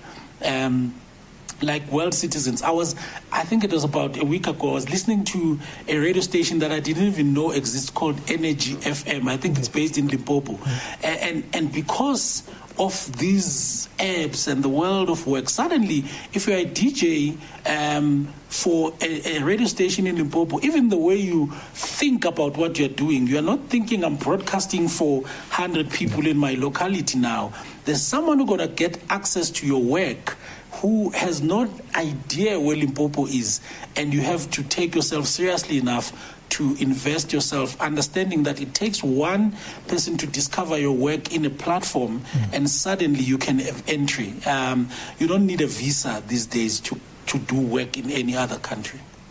But everybody still thinks in terms of like, well, I have to do this in this fashion, and I now have to deal with everything that I do in this particular mm. manner. And, mm. and to me, I think that that is the biggest challenge I have overall. Mm. mm. Um, how do we get South Africans to actually move forward from yeah. where they are? Yeah, I think we're grappling. Even leaders are, are, struggling with this, and it's a it's a serious conversation. I mean, I'm having conversations with leaders now who are grappling with the idea are we going back to the office if we are how is it hybrid is it not hybrid mm. and and i i think for me the the question is before we ask ourselves how we must do the work we must just say what is it that we must do what is it that we must achieve Can we achieve that in the office or out?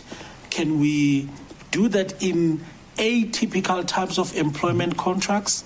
Can I tap into talent? One of the biggest trends in the changing world of work is tapping into talent and, mm. and not employing them. Uh, so, just if you need an academic to for a particular meeting, you tap into that talent to bring them from that meeting, they go back to their lives.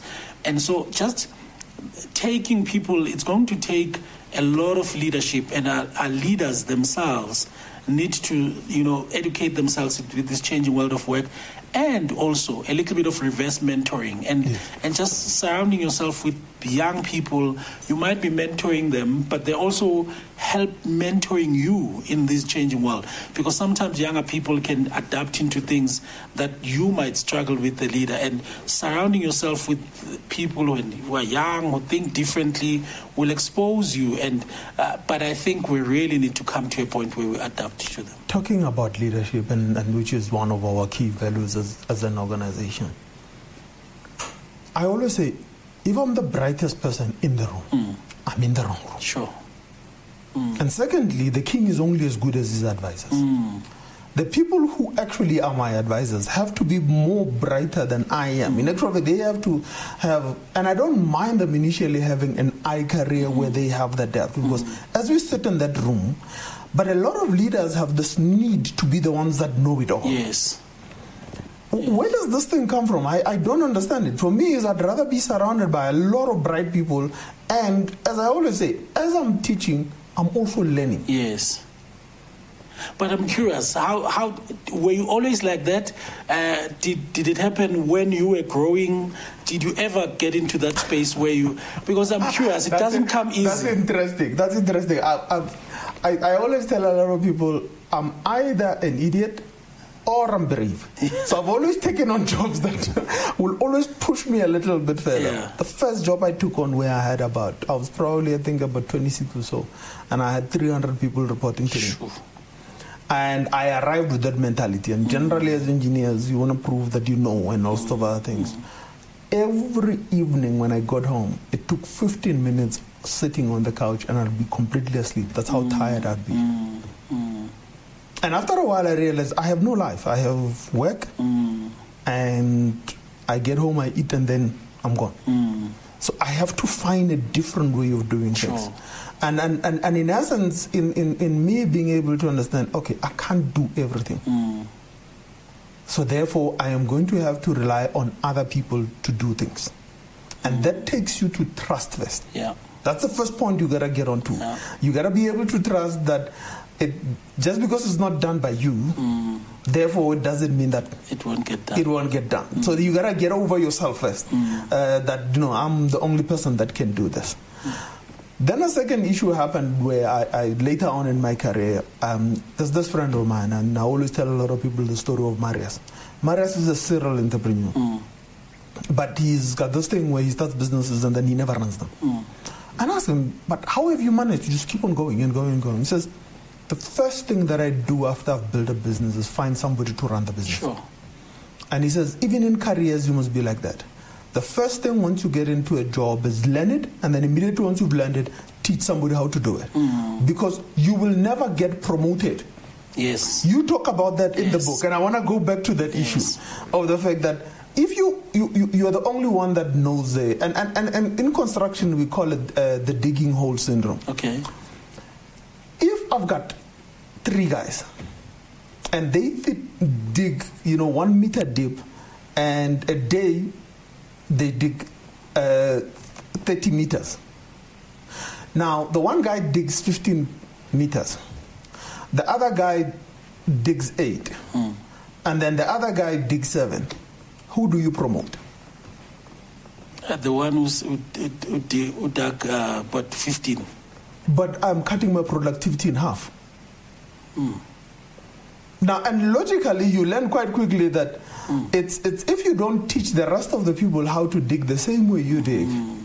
you're 15, managers think, no, I'm going to cut my productivity in half. and that is why we get Yeah. stuck in. But why did they promote the guy who digs seven? Yeah. yeah. Um, because that does not cut the productivity da- in half. Mm. It only probably reduces by what? Uh, probably 25% or so of, of the entire digging and, and all of that. But those are some of the things I had to learn quite quickly. Yeah. First is learn what to do, and then secondly, then start teaching other people how to do it. Mm. And but you know, going back to the issue of what do they call it, of how to get promoted and how to get on. Let's talk about that a little Mm. It's bit. the truth. Yes.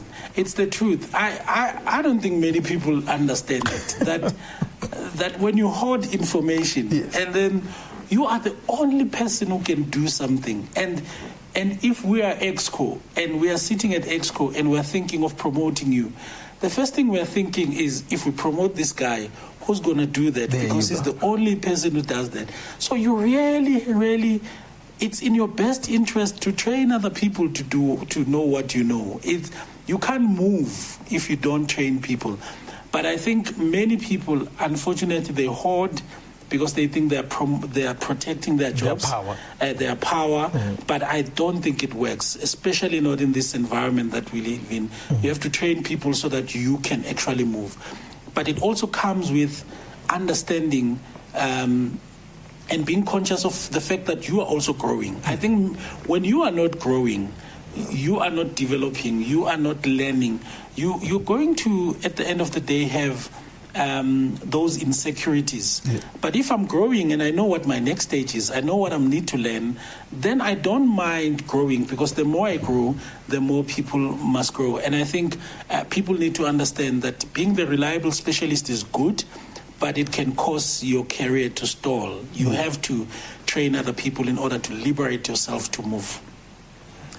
Now, all of that, and and, and we, we, I'm trying to look at the what do they call it? Uh, uh, um, the questions that are coming up Sure. online. So Sure. it, it, it, it it seems like you you you've intrigued everybody, so they are they're a bit stumped, Sure. and they cannot ask any, any questions at the at the current moment. I I, I, I um, encourage you guys to ask questions.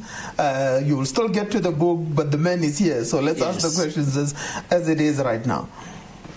What are the tools that you can share, you know, with some of the individuals and, and also with organizations to be able to create career advancement? Yeah. Yes. So, I, I, you know, when I think about career advancement and I think about particularly in 2022, uh, hmm. we need to understand that the only way that we're going to have sustainable businesses is to hmm. build career adaptability. And, and for me, career adaptability is about thinking about the imminent transitions of the business itself uh, and say, what does our business look like five years from now? And I mean, executives use uh, think a lot about some of these things. How does our business look like five years from now? How does it look like ten years from now? And if it looks like that ten years from now, what are some of the skills that we're going to need that we do not have? And that's why you find a lot of organizations have started uh, doing a lot of internal reskilling and just thinking about, okay, this is where we are going. We might not have those skills now, but we need to have a big reskilling effort in order for us to skill people to get into the skills that we want. And I think it's always nice to start internally um, and reskill people for the future that we want uh, so that they're able to participate. But that's really uh, important. And, and it's also important as an individual to embrace career adaptability because, you know, just to speak like a researcher a little bit, there's something called career anxiety. And, you know, research has proven that career adaptability is negatively correlated to career anxiety. In other words, the more adaptable you are, the less anxious you become. And that's where you are also comfortable to train people because you are not anxious, but you know you have more skills and you are more. So people get so anxious because they don't embrace career adaptability. One of the models uh, and tools, you asked me about models and tools. One of the models and tools to build career adaptability is to think about um, what Savickas, and author called Savickas, talks about the four C's Yes. of career adaptability. I always uh, get scared in mentioning four C's because if you if you forget one, then you're in trouble. I should have said three. Um, but but he talks about these four C's, and for me, they are so great. The first one is called career career concern Okay. that each and every individual must think uh, carefully. Um, and the word concern might throw people off because it means I'm worried, but that's not what it means.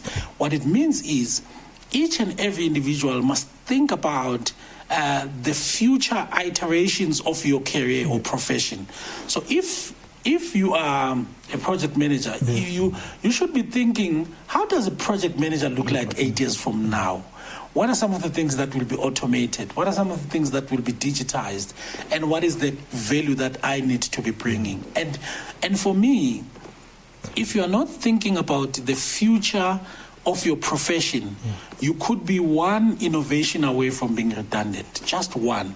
Uh, if someone innovates something, you could be redundant. So you have to literally obsess about how your world is changing.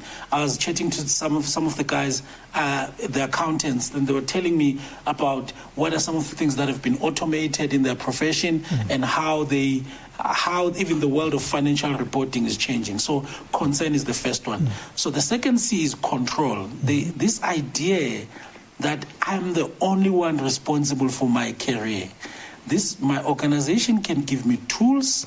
My organization can give me frameworks. My organization can even pay for it if it can. But I am in charge of, of my organization. I have full control if I have to even pay it for myself, uh, I was talking about this idea of LinkedIn learning uh, the other day with someone and says, No, my organization is refusing to pay for my LinkedIn learning. I'm like, "Uh, dude, you are a senior manager. That thing is 200 rands. Can you not play around? 200 rands per month, you're waiting for your organization to pay, you're playing around. Then you don't understand this idea of control career dependency is a problem, and there are a lot of people who are dependent on their employer for their career, and that's bad. So, second C is control. The third C is curiosity, and and in the new world of work that we live in. Yo, we have to be curious, man. Um, you know, the only way you can read the books that you need to read, you can listen to some of these conversations that are being curated. And my understanding is that How Train is made this available for anybody. So now you have this information that is just sitting there. If you're not curious, you're not going to learn. And so many of us need to find ourselves and build and cultivate curiosity and go back to that place where you ask yourself, how does this thing work? Why is this one there? How? Uh, what is the move? What is the background of th- when someone is being announced and and and they say so and so has been promoted? You must ask yourself how, why, how, and that curiosity is going to be uh, very important because if you are not curious, then you are not going to be able to to grow in your career. I forgot the fourth C. It's fine. because I want to go back to control. Yeah. Because control is important Yes. in the sense that I think from an earlier, what do they call it? Uh, uh, uh, uh, um, from an early part of my career, I don't know what had happened, but something got me into a mood where I got to be. I remember talking to one of my bosses, and I could see he has deep career anxiety. I had to tell him, please settle down. My uh, my career is not like yours. I am not bound to one particular company. And that was one of the best things that I had realized at a very, very young age. Mm. That I could actually be able to build my career in such a way that it is not bound to a place. Mm. It is, it, it, it is, I have built it to be, and probably I think the, the, the, the ability to travel at a very Yeah. early part Yeah. of my career to go and work in another mm. country and see how other people live and, and how they deal with their careers actually helped quite a lot. But when I came back, I realized no, my career is not linked up to a particular place. Mm. And, uh, you know, recently I had to remind myself of what do they call it, of that particular issue that mm. in actual fact you had not built your career to be able to be bound mm. to a particular place. There isn't a place that owns your career. You know, um, like the, the, the, the, the payoff line of my, you know, a watch I will buy at some point in time.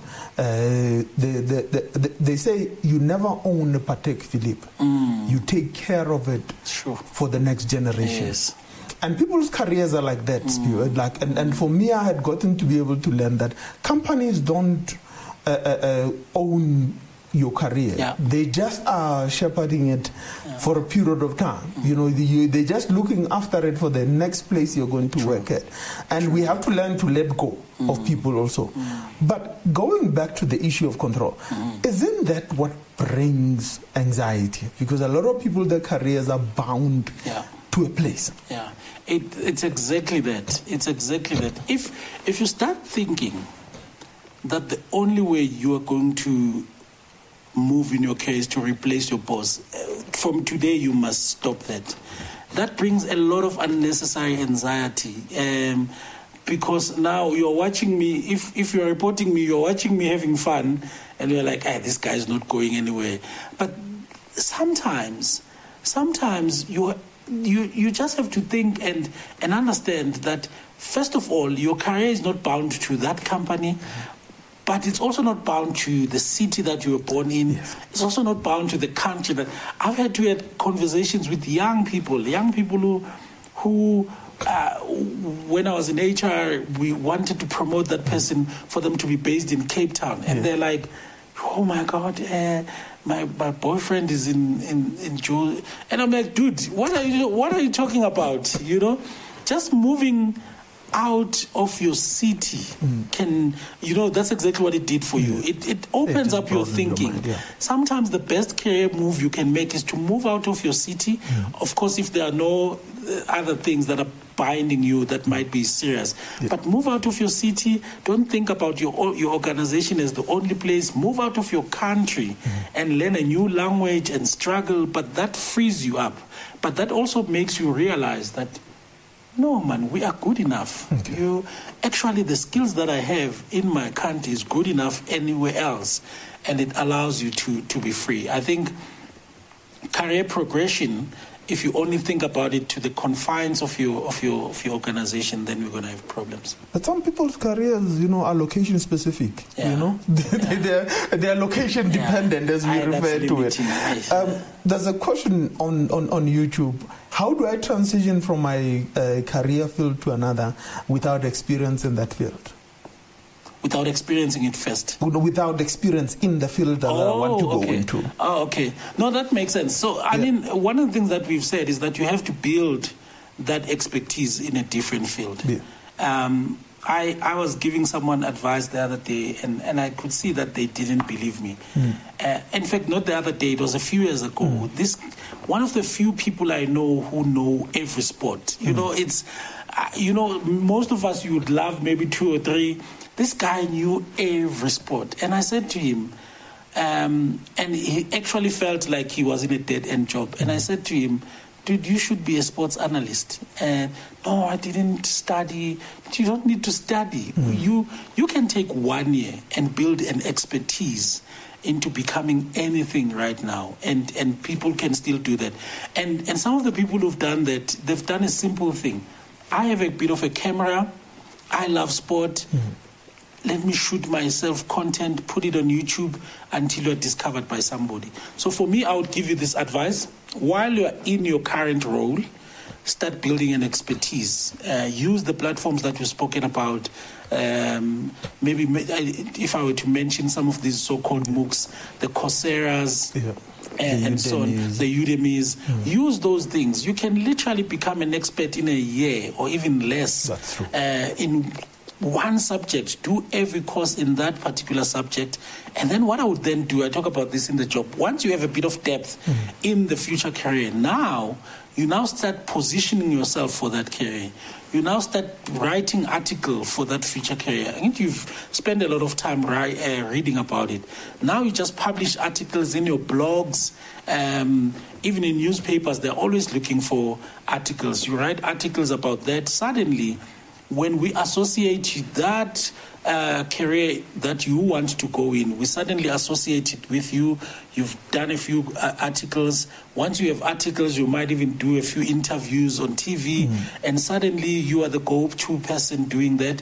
When people Google you, uh, they now see credibility based on a career that you've just literally learned from these platforms. That's incredible that. So when I started off with my photography, um, it was just you know, doing it for uh, for fun and was for my wife's business and Mm. uh, that she runs online. But in having conversations with her as we travel and also about that, I learned so much Mm. that what she probably did in a three, four year period, I actually managed in a six months period. Sure.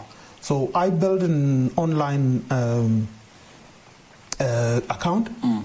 Uh, with everything that I had done in the last two, three years. Mm. And what most people do in years, um, I now have 33.4 followers in a space of six months Wow. and with only 100 posts. Wow. But that is me learning from, you know, dealing with what she does. I now have the conundrum what do I do with this thing? Do I turn it into a side hustle? And I've managed, and my, all my followers are from abroad. Sure. Or most of them. I have very uh, little South African Oh, followers. they want to see the. they the want to see the, the yeah. Mm. experience they want to see the, the local world and, and you know the and um, and now the the thing is what do I do with it do I now help uh, reserves build you know uh, followers all over the world but as you say you you you know you can learn a new thing from just simply listening to other experts. And sometimes I'd be like walking past the in the kitchen and my wife is looking at something on, on, on YouTube. And I catch a conversation on something she's watching. Mm. And then out of nowhere then I've, I now have the fridge door open and I've forgotten what I was looking for in here because now I'm learning, as you say. That Now I'm learning. But that's incredible. In, in, in, in, I am going to give you. Me and you can talk until the cows come Sure. home. Before we get into any other thing, you'd be amazed. We're only left with ten minutes in our Really? conversation. Yes. Wow. You'd be amazed. You started a, a, a, movement um, that is, is, is important to me, and, and I want to talk about that. And, and, and, and, and, you know, uh, Elinyi yes.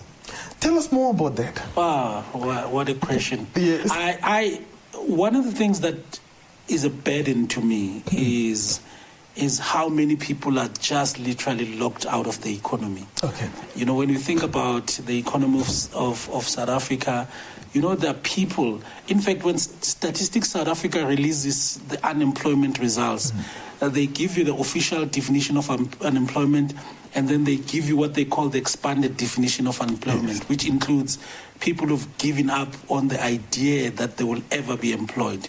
They no longer look for a job. And so for me, that troubles me because you know once you've lost hope and you're in despair then you can't you can't work so elinye tuba is is a movement that i've started to say firstly there is uh, there's still another chance for you to participate in the economy. That's what Elinye Tuba means in Zulu. They, there's still another chance for anybody to participate in the economy. It's never too late. And many people, the reason they feel that it's never too late, it's maybe because I didn't finish high school, I do not have the skill. So I, I, I started this movement to convince people, first of all, that there's still an opportunity, but then to show them how. So Tuba is a movement built on two things. Firstly, we conduct what we call second chance seminars. So the idea is that we're going to go into as many places in, as possible in South Africa to have second chance seminars where we show people how um, they will they can have another chance. So we literally had one in Soweto and uh, it was incredible. We had one of the speakers there, um, my brother Mlungisi Nkosi, who is a teacher, who has who showed people so many examples of many people who had not finished school, but there was this one lady she spoke about who had not finished school, came to him when she was 59 years old and said, You know what, I want another chance of finishing high school. She now has an honors degree and she works and she started uh, finishing grade 12 when she was about 59. So these seminars are there to just give people hope and to show them how. Secondly, we are facilitating with some of the SETAs uh, and so on, uh, and opportunities to say, okay, some of the some of the people might now you've sparked their interest into, okay, I can have another chance. We're f- talking to the SETAs, and we've started with a few people where we then say this, the SETAs through Tuba can pay for some of these uh, people to do just one skills program.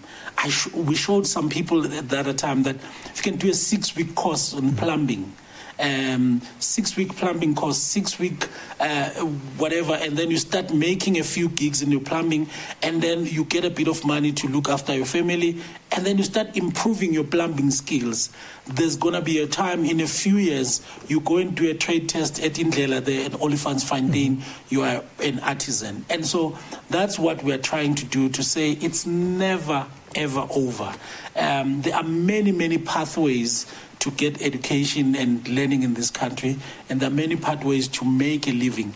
And this movement is just going around the country to convince people first, but also to try and facilitate uh, ways to fund them where possible. That, that is incredible. But I want to talk to you about something that most people take for granted sure. in their careers. And, and stemming off from Elinye-Ithuba, mm. because Elinye-Ithuba is your way of giving back. Yes, true. Uh, beyond anything else because what you do you connected the dots Absolutely. your time in the SETAs your time in mm. you know in hr and your general overall worldliness of, uh, uh, of being concerned about a lot of people don't realize that in giving in your career you actually receive a whole lot more and let's talk a little bit about that because your, your career has been blessed with a lot of people who've opened a lot of doors, Absolutely. but it is more from you giving yeah. than anything else. It is. Uh, I think, you know, if you could find some kind of a theme. Um, you know, I, I think it honestly is blessed to give than it is to receive, yes. and and and the more you don't want to give, and the more you hoard. Mm it's almost like whatever you are holding will be taken away from you. Um, so we need to give, and and and giving, especially if it comes from a genuine place, there's something about giving that just opens doors and opportunities for you, mm. even if you are not doing it. And there's a science around it, by the way. It's a there's a science about it. The, if you understand uh, any any job that gives you fulfillment is if there's a sense of meaning, or uh, they call it transcendence. The, yes. the, that sense that what you are doing is beyond you and your paycheck. Yes. If you do that, you get more fulfilled than anybody else. And yes. and what is what is funny is that the more you focus on other people's needs, the more your needs are taken care of. And and so we need to give um, the opportunities that I've had in my life were mainly because I was giving, and and I, I, I will never I will never not emphasize that because for me, for me, the reason I ended up in rooms that I ended up in, it was not because I was trying to hustle myself into those rooms. I was just trying to help. I was just trying to give. Elinye-Ithuba is my way of giving back, but it's also just incredible that that the more you give, the more you get fulfilled as well. There's a there's a sense of fulfillment that you can never get until you do something for somebody else. It's it's just that's how it works, you know. Um, but interestingly enough, that ends up benefiting you in in more ways than you can ever imagine. I think we must bring back the old post of the Minister of Manpower. Then mm. you can be the one who's. you remember manpower? Eh? Yes. You are revealing the your old, age. The old minister of manpower. the old minister of I manpower. I think you are ready to I'm take ready. up that post. Eh? You are ready to become the old minister of manpower. Now, before we, as we want to call it, we will get to a point where we, we will. Uh, finish just now, and, sure. and, and, and, and, and, and I'll say to everybody, I, I I haven't even covered 50% of what is in these books. Yeah. The, the, these are books that will live with you throughout your career. I'll be honest with you. I, I, I myself, with my career, you might consider me with a mature career. Um, I will tell you today if I end up leaving the GMA, um, you must know that's uh, Siphiwe made me do it. Because I learned quite a lot from the books themselves. Uh, yes. and, and, and, and in essence, it, it, these are the kind of books you, you, you don't read once. Mm. Uh, it's books you go back to and, and you you and, and they are written in the most accessible manner possible. Um, even if you are not a reader like uh, uh, myself and Spiwe, you the way he's written them, and in actual fact, I, I will steal the method of writing and I will write my book like that, mm. uh, where it's short, punchy chapters, and you can read. But the thing with them is that once you start, you're going to get to the end yes. without having to uh, uh, to stop. So for me, the, the, the, the, the, question that I, I, I, I am sitting with and I'm saying, a lot of people struggle with reducing the learning curve. Mm. What are the simple advices you could ever give in and around things like that? Yeah. yeah. I, I, think for me, you, I think you nailed it when you say I intentionally tried to, to write in a very accessible way, but I also know that even if I write in, an, in an, a way that is you know, I think is accessible, there are still people who are struggling with a bit of reading. First of all, really try and understand what is your learning style. Okay. Um, some people really, you can learn more from reading, some from watching, some from taking a book. Uh, but when, also when you start, there's, there's this book, I think you might have read uh, the book by James Clear, um, talking about atomic habits and how yes. you build habits. Yes. For me, if you want to just reduce that learning curve and accelerate your learning, uh, it's really literally about building habits. if, small little bits small little habits. Yes. If you've never been a reader, um, you don't want to try and read three hours uh, as you start because what is important is the building of the habit mm-hmm. until the habit sticks with you. Mm-hmm. Um, I started I started going to the gym about a few months ago, and mm-hmm. one of the best things that my personal trainer did is just getting me to love the idea of being at the gym. So the first time we went there, we're doing these little things, and, and I was even feeling offended. I'm like, well, how can this guy do this? But it got me to the idea that you have to get to the gym, like the idea of being in the gym, and so on. So I would say really understand the idea of building habits. Build. It's more important to get the habit of learning than it is to to to to actually try and read three hours. It's like it's like if if you've never walked uh, took a walk or uh, you don't want to run four kilometers, you're going to injure yourself. So start by a little, make that thing a habit, but also just understand that many of us already uh, can piggyback in habits that we have. Mm. Many of us watch a lot of YouTube.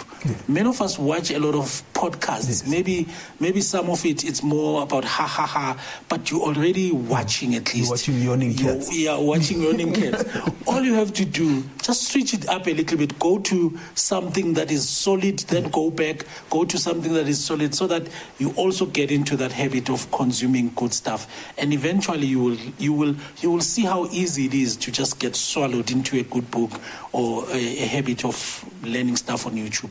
That's incredible because even what they call the, the, the theory of running yes. is exactly about that. Mm. And, and, I'm a runner, so okay. I had to learn. Sure. First, you know, went out there and and I got, you know, at a point where like now my ITB, which is the muscle behind you, mm. uh, your, your your knees here just would become painful. Mm. And then I went to one doctor and he just said to me, um, I still remember it was uh, Dr. Namatendani, the former physiotherapist for Sundowns. Mm-hmm. It was I wasn't there because of that. but I'm always with the winners. Yeah. So but it was because the, the, the, he said to me, "Oh, you have no problem. Mm. It's actually a function of conditioning." Sure. And I said, "What's conditioning?" So he started taking me through it, and he gave me a few exercises to do. And then the next thing, I was able to go past 10Ks. Mm. Um, when I got to 15, the problem started again. I went back to the conditioning. Mm. And it's conditioning. What you were talking about, it's, mm. it's, it's, actual, in actual fact, is it, in actual fact, it is conditioning. Sure. Even in sports theory and, and what they call it, and how to get fit and uh, bring on endurance, mm. it's about conditioning. And that is why the theory of what they call it, of running says, if you want to run 21 Ks over the, what do they call it, uh, over the weekend, mm-hmm. uh, you should actually run 10 Ks or seven and a half Ks for four days. Okay. Or 10 Ks over three days. Ah. Constantly because you build the mileage. Mm. You might not be aware of that, but your body uh, recurrently builds up the mileage from the previous day and from the previous day. And then ultimately over the weekend, the 21K looks like nothing. Mm. But that's the, the, the, the, theory of conditioning and, and running. Simpiwe, Siphiwe, we, we can talk until the cows come home. They are definitely coming home. and all that is left is for me to thank you and uh, encourage the, what do they call it? The, um, the viewers mm. and those who might just be listening, you know, you are doing something else, go and buy these books. Um, in actual fact, as I live here, I'm going to find the rest of Siphiwe's books and go through them. And because to me, is I love the style with which they are written. Mm-hmm. Um, and thank you for bringing something that. Uh, beyond anything else, bringing career accessibility and mobility and everything else into a language that is accessible and, in actual fact, it, it, it can work with anybody. Thank you, sir. Thank you so and much. to what do they call it? To the publishers, we would like to thank you too for making the books available and making Siphiwe available to us.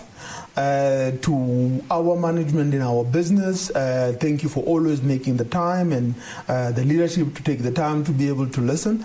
And ultimately, to those who make this work, uh, the viewers, um, I'd like to thank you for all the numbers you've given us so far in order to call it. It's not all about, just because I said I'm on social media, it's not always about the followers. It's, it's about the impact we have, and, and we've been given a lot of feedback, and I'd like to thank you all. From me, Slolo Samatebele Mapulana, Mutwas Ratsarating Baneng, Chloe Matebele. I thank you.